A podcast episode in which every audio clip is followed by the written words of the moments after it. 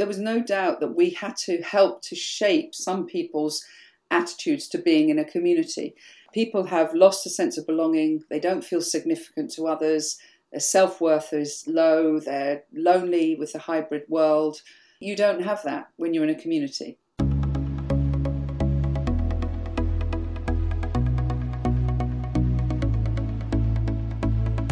You're listening to Banking on Digital Growth with James Robert Lay, a podcast that empowers financial brand marketing, sales, and leadership teams to maximize their digital growth potential by generating ten times more loans and deposits.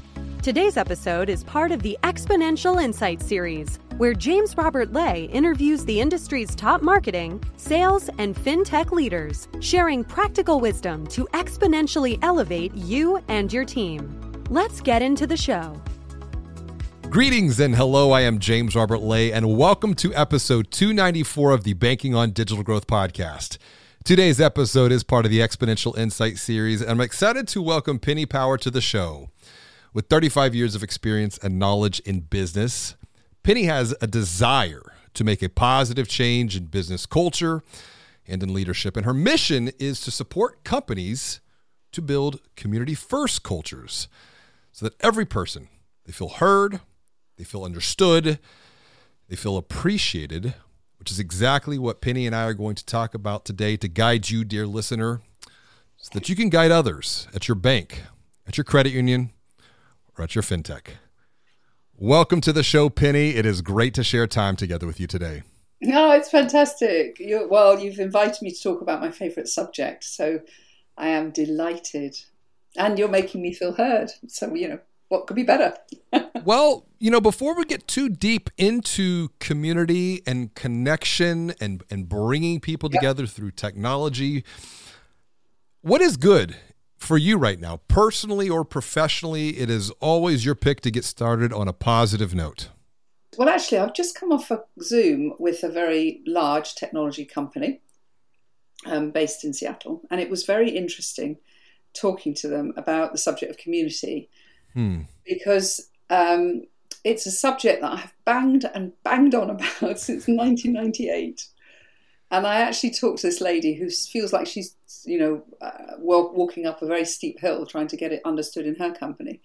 I said, it's been a test for the last twenty-five years for me to keep, you know, to keep get evangelizing a subject, which finally is being talked about and is becoming um, really understood to a certain extent. So what is really good is I am getting a lot of inquiries from people asking me to either speak or help with creating some strategy on how to create community in their organizations, either internal ones or external with their stakeholders. So I'm enjoying it, finally. I mean, I, yes. I have been involved in community building it myself, and therefore I had some level of self-empowerment around that, but now to have other companies starting to realize it's important, that's exciting. Well, I do see its importance, particularly through the lens of financial services. Here in the U S, we have a tremendous amount of quote-unquote community financial brands, community banks, family-owned banks, credit unions, et cetera. And I think historically they have viewed community through the lens of the physical world, zip codes, location, city, state, province, et cetera. But you bring up a very good point when you're talking about community, and I appreciate first your dedication in playing a game in decades, twenty-five years, to have the commitment, to have the dedication, the discipline to this particular subject matter that, as you said, is starting to, to gain more awareness. I want to roll the clock back just a bit, twenty-five years of how you got started on this community building journey, and then we'll leap back to the present moment and gain some more perspective of the differences between community and network to provide yeah. more clarity for the dear listener. So take us back in time, twenty-five years. I will. So twenty-five years, nineteen ninety-eight. Um, so I was thirty-three. I'm just calculating now, so I'm in my late fifties now. The internet was really emerging. So we had e-commerce and e-procurement. And my career to that date, I had been in the I T sector but my career could have been in any sector to a certain extent because I really loved leadership. And I was aware of the fact, because somebody told me, that I was a servant leader. So a servant leader is somebody who leads in order to serve others.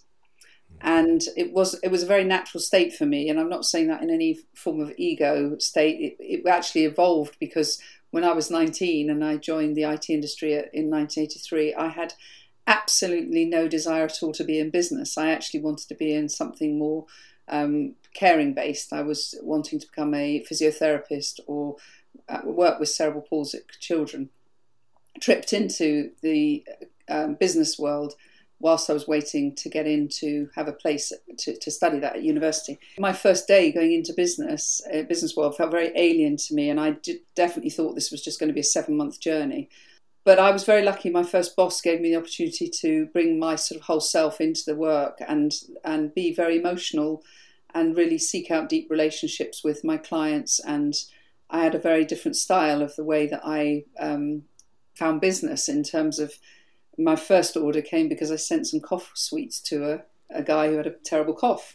And, you know, it, it, I just didn't use scripts. It was, I just love people. I have a genuine yeah. love for people, and I tend to emotionally bond. I remember being out doing field sales for the first time when I was twenty, and because uh, I obviously didn't go into physiotherapy in the end. Um, and as as he got up to say goodbye, this guy, I just gave him a hug, and and he looked quite shocked. And but to me, I've, I've always been in a very tactile family, and I'm a tactile person.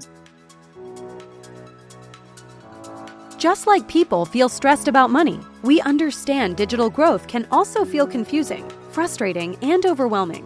But it doesn't have to feel this way for you, because you can join the Digital Growth University to gain clarity through education, to overcome the fear of the unknown. Build your team's courage with a growth strategy to eliminate the fear of change, and increase your confidence with coaching to remove the fear of failure. Visit digital growth dot com slash university to apply. I want to pause you real fast. Empathy, caring, people-centric, even to the point of having a level of awareness that your first sell came from simply being aware that someone had a cough, they had a pain, and you wanted to provide a path to resolve that pain. And as a result, that helped you, and it wasn't even a pain for the business, it was a pain for them personally, yeah. that helped you to get that sell. So I think that's an important part to just cue in, because that's going to lead into, I think, deeper level it connections is. Going forward.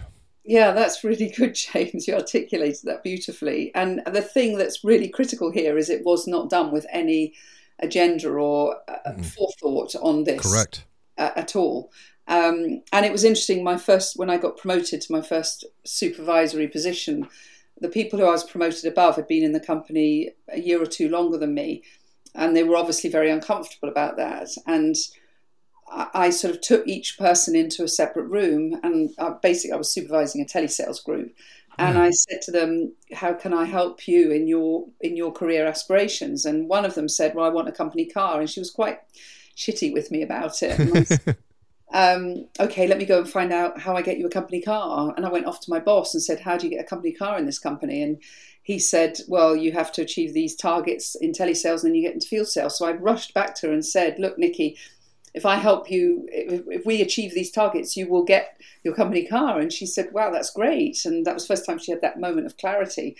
But of course, uh, by her and I working together for her to achieve that, we achieved great results as a team. And yes. So this was when I was first called a servant leader. And, the, you know, many people know the book by Robert Greenleaf about servant leadership. And it's interesting, on the ten principles of servant leadership, number ten is build community. And so, um, so I did build a great career in the I T sector through watching the mainframe um, become the desktop on on your office desk. And then it was in ninety-eight when the internet was really starting to take off, and it was e-procurement and e-commerce, that I said to Thomas, my husband, who is the most phenomenal networker. He introduced the concept of networking to me. I'd never... Working in a company in the eighties, it, I wasn't aware of the term net networking, um, but he's just got the most phenomenal heart for connecting people, very unconditional, and the most frighteningly incredible memory for people and positions and jobs that they hold and the skills they have. Um, and he was he was matching people into jobs all the time. And I said to him, you know, this whole growth of um, startups and this whole dot-com world, there's going to be so many people working from home, building their businesses, and they're going to get lonely. And I'd really love to create a community for them. And so we created a company called Ecademy, and that was the first social network in the world. So yes. A little bit later came Ryze, and they were Californian-based. Mm-hmm. Um, uh, linked, LinkedIn came four years later. Reed Hoffman was actually one of our members. And um, so we created Ecademy, very much friendship first. was um, Friendship first, commerce second was the mantra. And we charged people ten euros or ten dollars or ten pounds to use it. So we really introduced very early on in the early two thousands the concept of software as a service, actually, people paying to access. Yeah. Um, and we introduced the concept of groups, and we called them clubs. And overnight, I remember creating the code and saying to our members on a blog on our site, you know, tonight we're creating the, uh, the ability for you to create clubs. And people were saying, what's a club? And we'd already taught most of them what a blog was, you know, saying that a web blog, you know, we're talking real history here. Of yes, absolutely. And, um, we separated our blogs on the front page of our website, social and business. So you could write, Robert James Robert Lay could have a social blog and he could have a business blog. So it was a bit like Facebook and LinkedIn before they were invented. And it was interesting to see that the social blogs got far more traction. So the who you are was far more powerful than the what you do. Uh, right. But the who you are built the trust, and then people got interested in what you do. Anyway, yeah. Overnight, two hundred seventy-five clubs were born. And, you know, I've got to keep reminding the listener, this this concept did not exist. nineteen ninety-four, the internet kind of reaches the mass consciousness of humanity. Yeah. Uh, July fifth, nineteen ninety-four, Jeff Bezos begins to transform the way that we're going to shop and buy yep. for decades to come.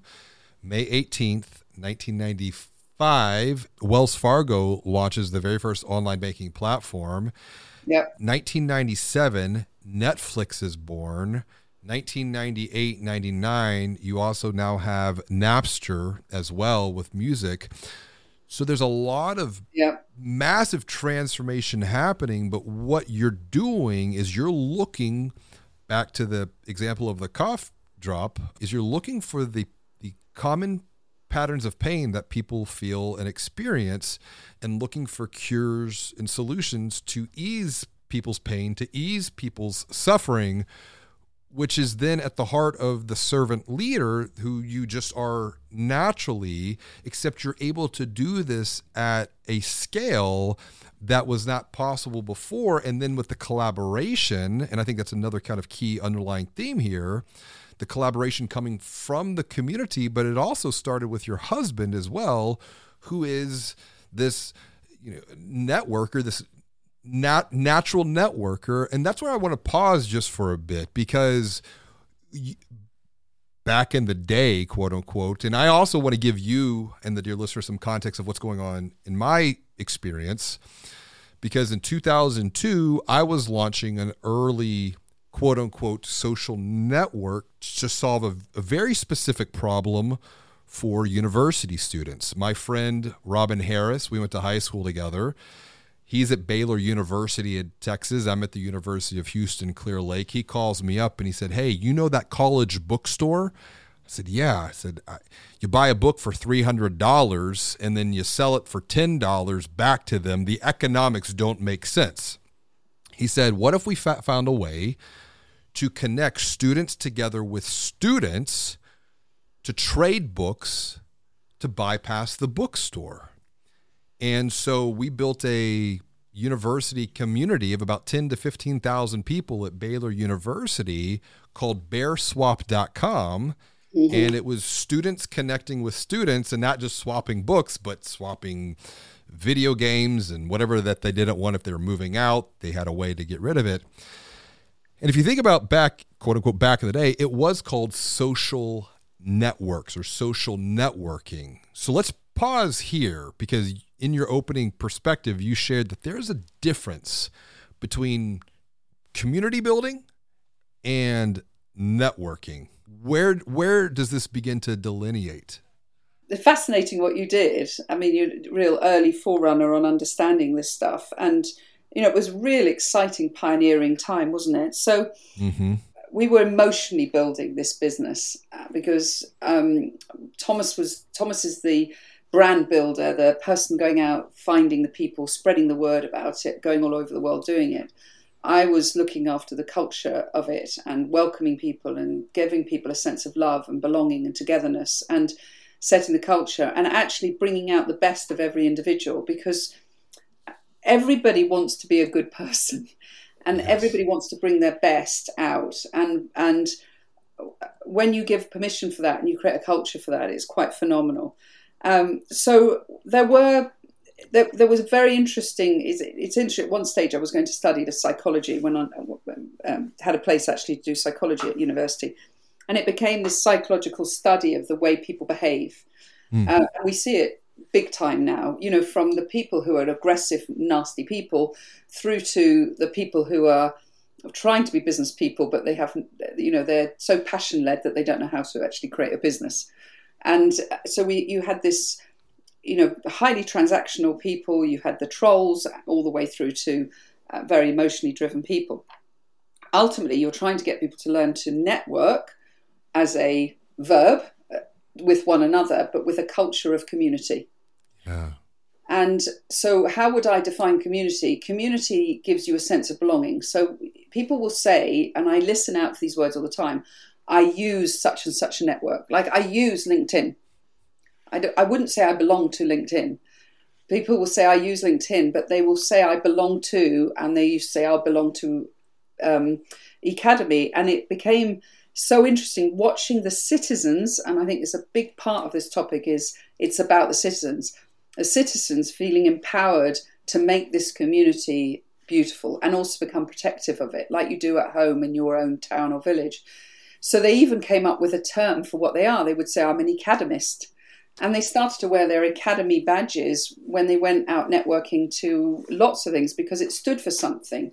And yes. Your a, a community has to have values and stand for something, and for the citizens to be very proud that they belong to it. Very different to using it as a utility in your business. Um, so you know there was no there was no doubt that we had to help to shape some people's attitudes to being in a community, and actually this was where we had such high level values around this that in a way we became unstuck. Because when LinkedIn and Facebook, Twitter, so if we look at the timeline, LinkedIn, and two, so we were nineteen ninety-eight, LinkedIn two thousand two, Facebook two thousand four, Twitter two thousand eight, et cetera, et cetera. This was the birth of networking online, mm. and it was also the birth of social media. And we saw the change from social networking to social media, from conversation to broadcast. Yes. And people ultimately in business, people are looking for shortcuts. How can I be most productive? You know, people wanted to start delegating to somebody in their company that would do their digital marketing. They started to disconnect.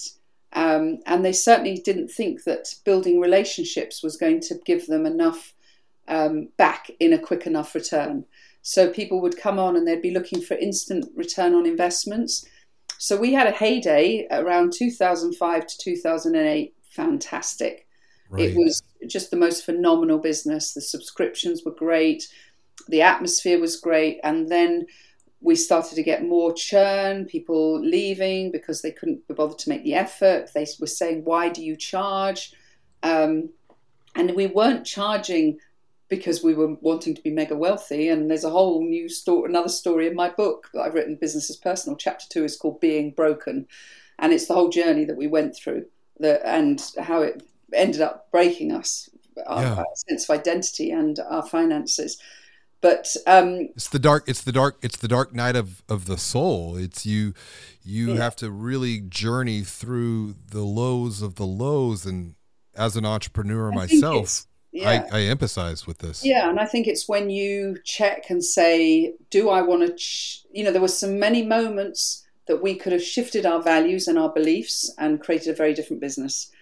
But we didn't. And at the end of the day, you have to live with yourself. And this is why at the top of the show, when you said, how are you feeling? This is why now is so exciting for Thomas and I, because now people have lost a sense of belonging. They don't feel significant to others.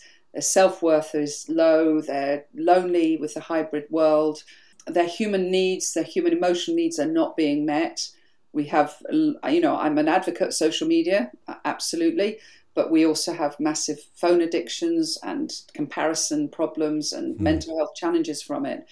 And um, community, you don't have that when you're in a community. When you're talking about network, social networks, social media, I use LinkedIn. When you're talking about this idea of a community, it is a place of belonging. It is a place mm. of identity. And to go back, you were You were connecting people, you were giving them that sense of belonging, that sense of identity. And then something happened, like you said, two thousand eight, two thousand nine, the transaction became the primary focus, not for you, not for your husband, but I would say at maybe just more of a macro level. But we're seeing the pendulum, I think, begin to shift the other way to where the transformation of people is far greater value than the transaction of dollars and cents through the lens of banking. And and that's where I look at at at, at community institutions, community organizations, yeah. bringing people together to connect. Say, for example, personal passion topic of mine, you you share that you're an accidental entrepreneur. Um, my last real job was waiting tables and playing in a punk rock band twenty plus years ago.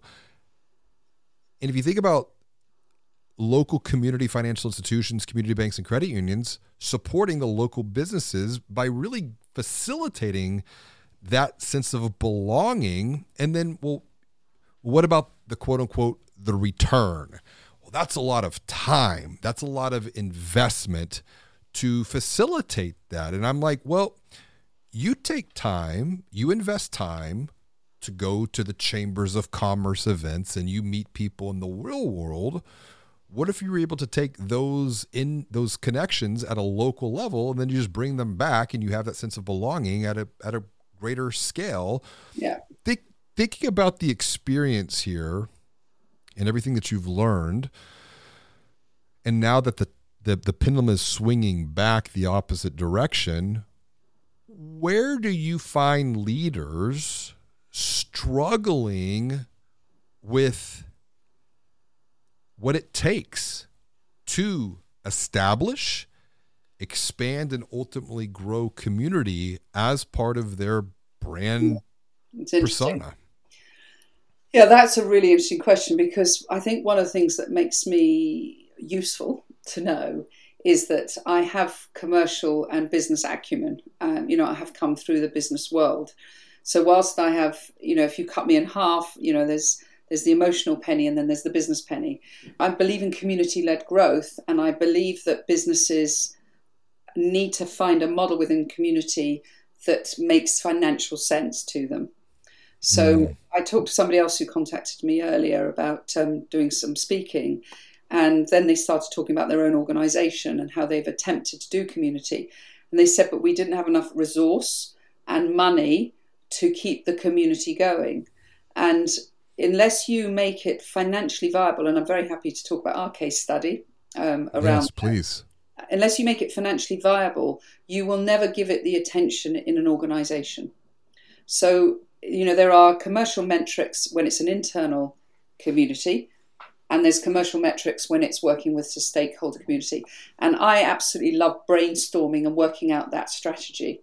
So the thing is that once, you know, when when Chris Anderson wrote the book Free, and the world went free and the expectation of the consumer went free, it was a very dangerous path that we went on then, uh, you know. And of course, some people have managed to shape that freemium model to yep.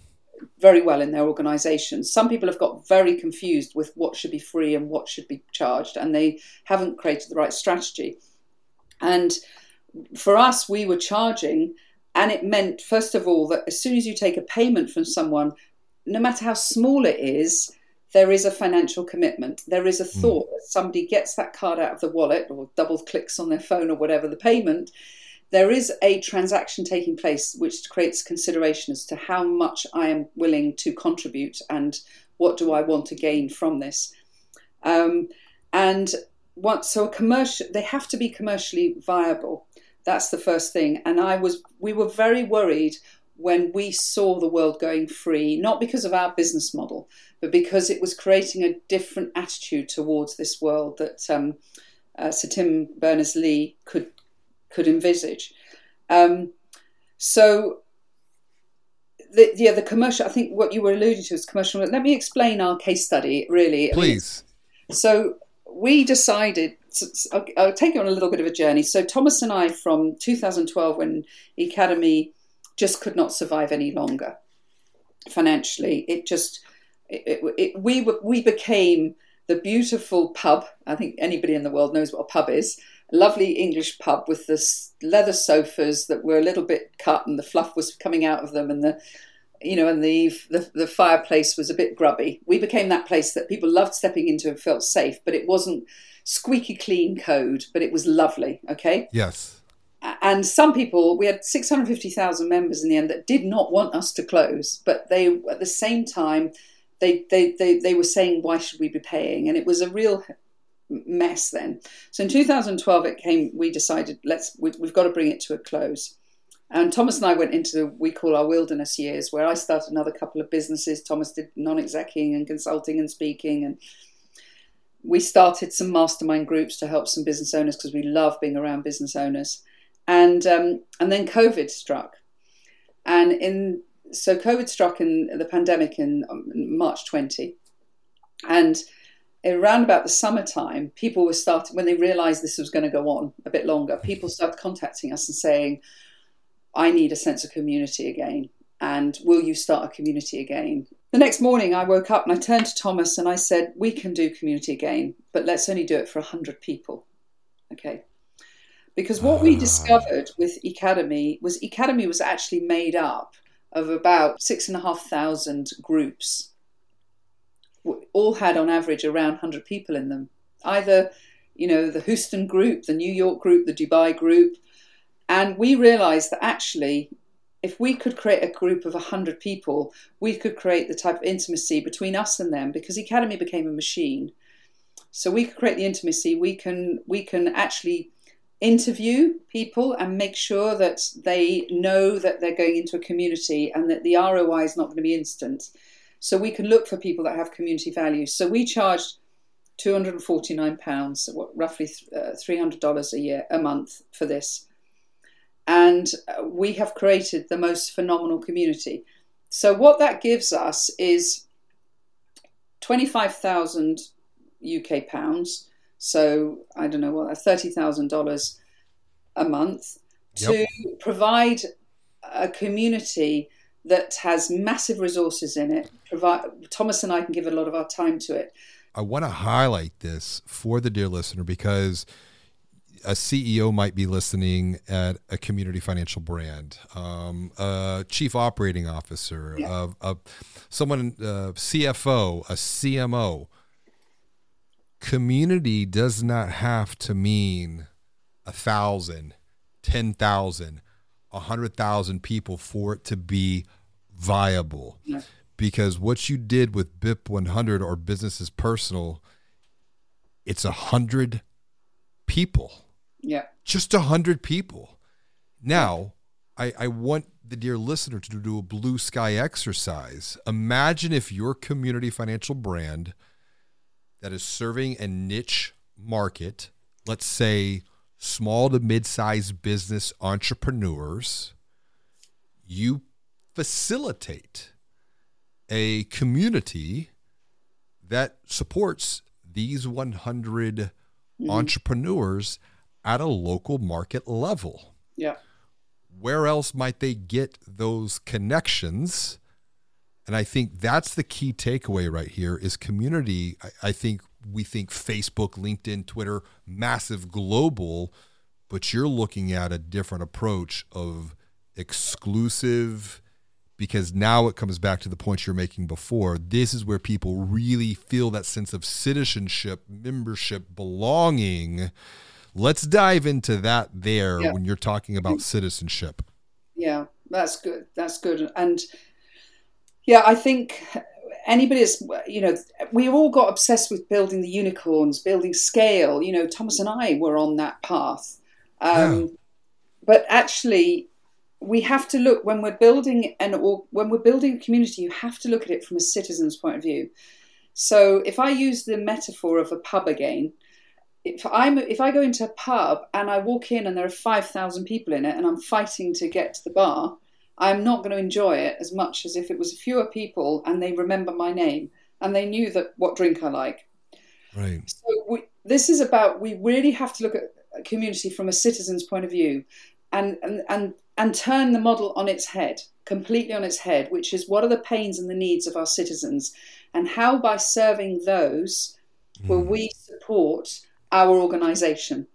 Yes. How will it work for us? And how can we create the financial model that adds so much value to our business? And it might be, it might be well, we're, work, we're talking to one organization that are wanting to serve product managers across the country, across the world, particularly because of the product that they that they're they're delivering, and and so that's going to be a, a community of product managers. But it might be that we find other sets of commonalities that put them into different groups, mm-hmm. that give them that sense of significance and contribution.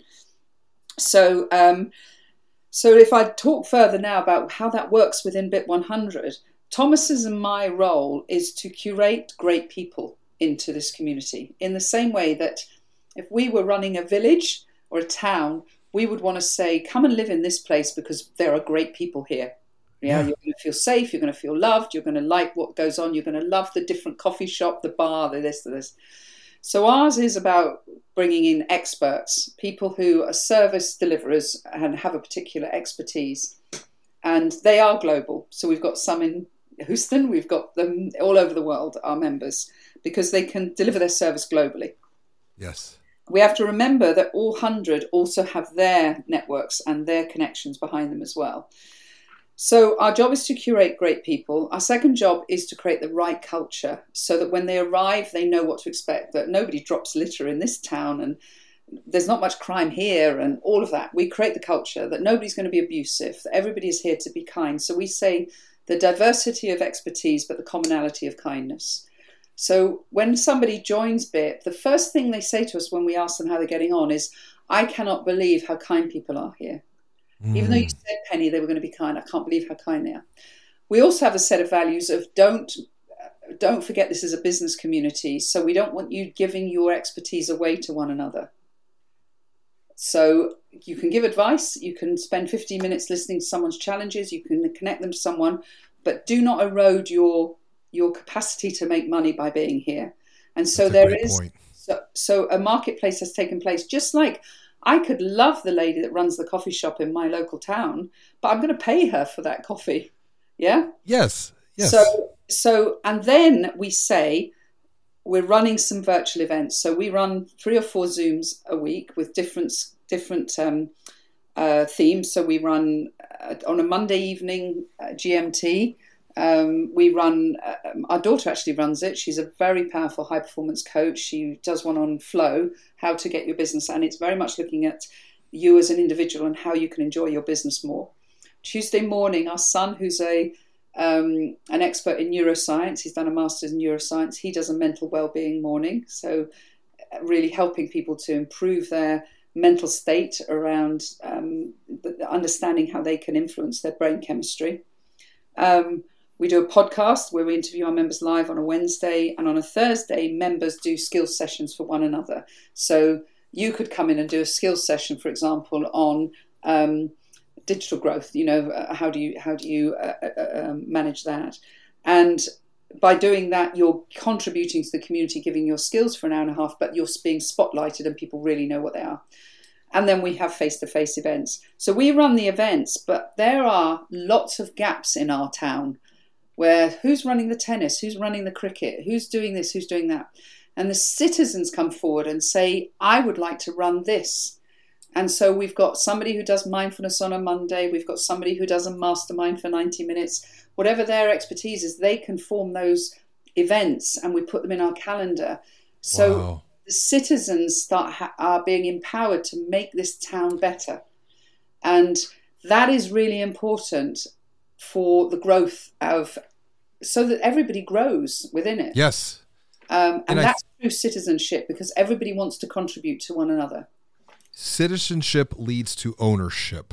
And yeah. What I'm hearing as a potential opportunity for the dear listener is think about community as a facilitation opportunity to attract the right people and those people within the community. Once again, let's say you, you bring together a community of entrepreneurs at a local market level, and behind them, back to your point, they have their, their people that they have um, relationships with.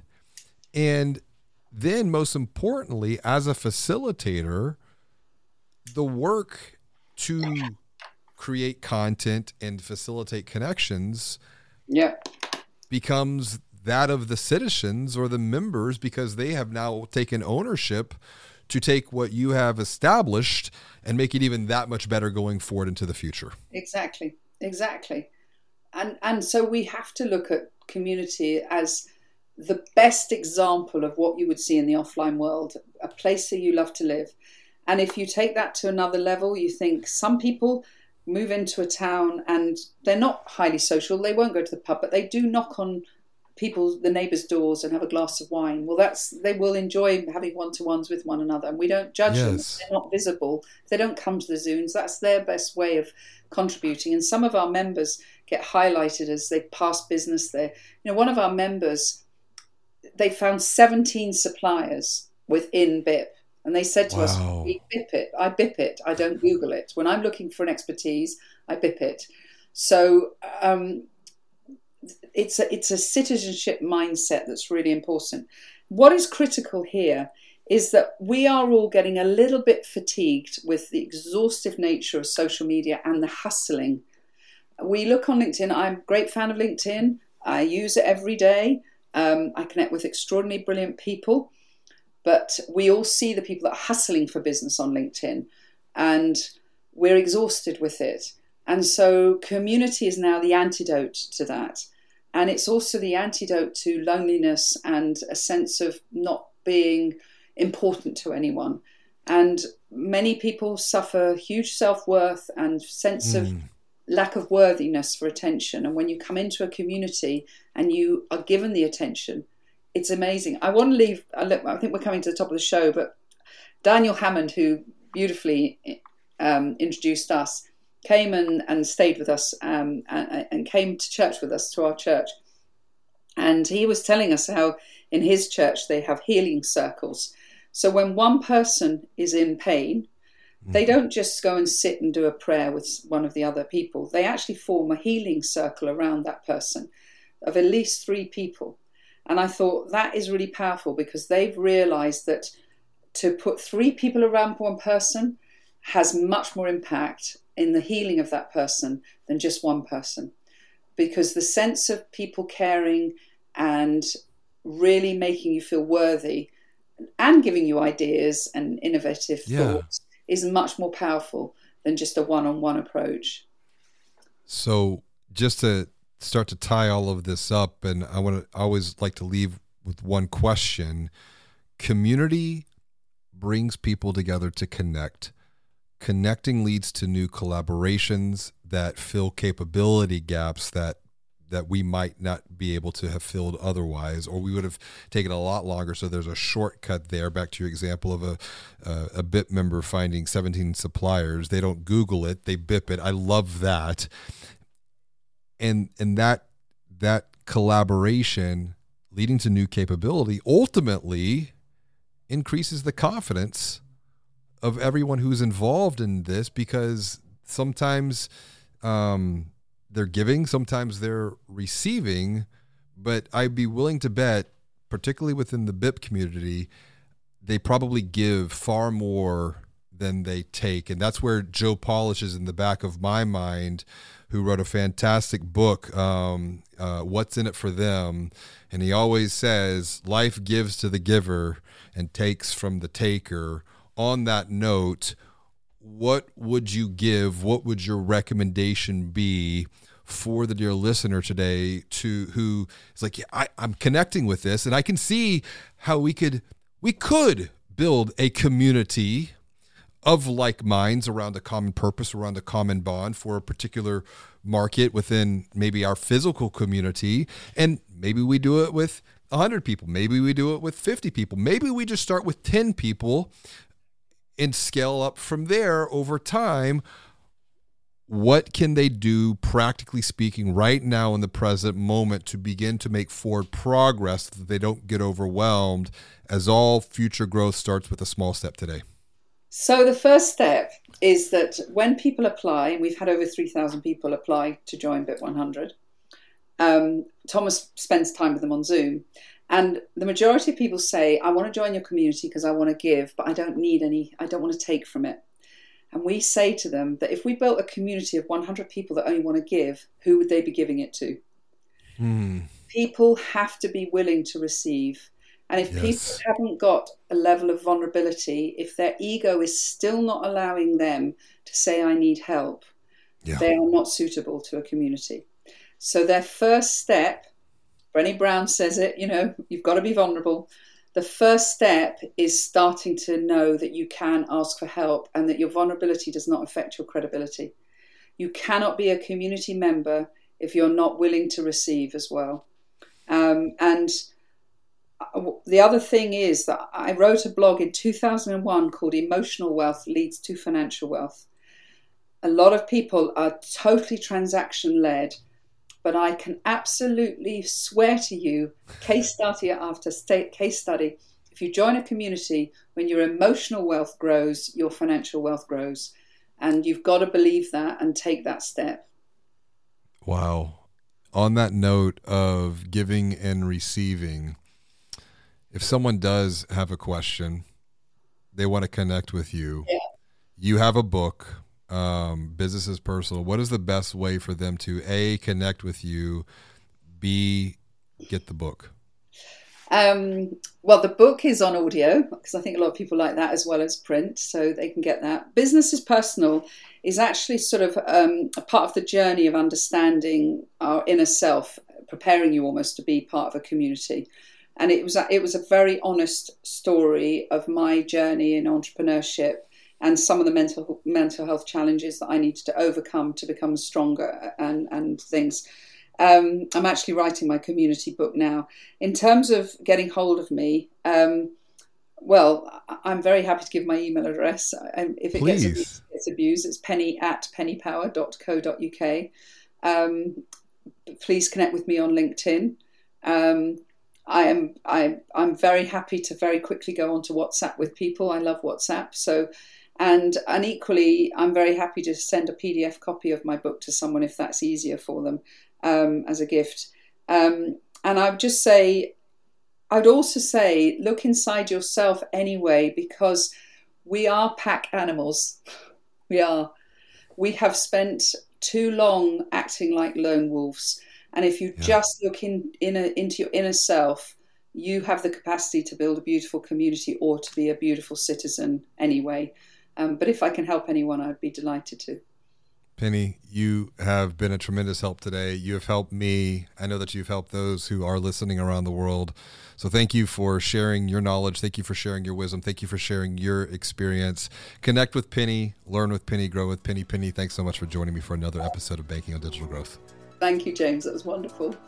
As always, and until next time, be well, do good, and make your bed. Thank you for listening to another episode of Banking on Digital Growth with James Robert Lay. To get even more practical and proven insights along with coaching and guidance, visit digital growth dot com slash insider to join a community of growth-minded marketing and sales leaders from financial brands and fintechs. Until next time, be well and do good.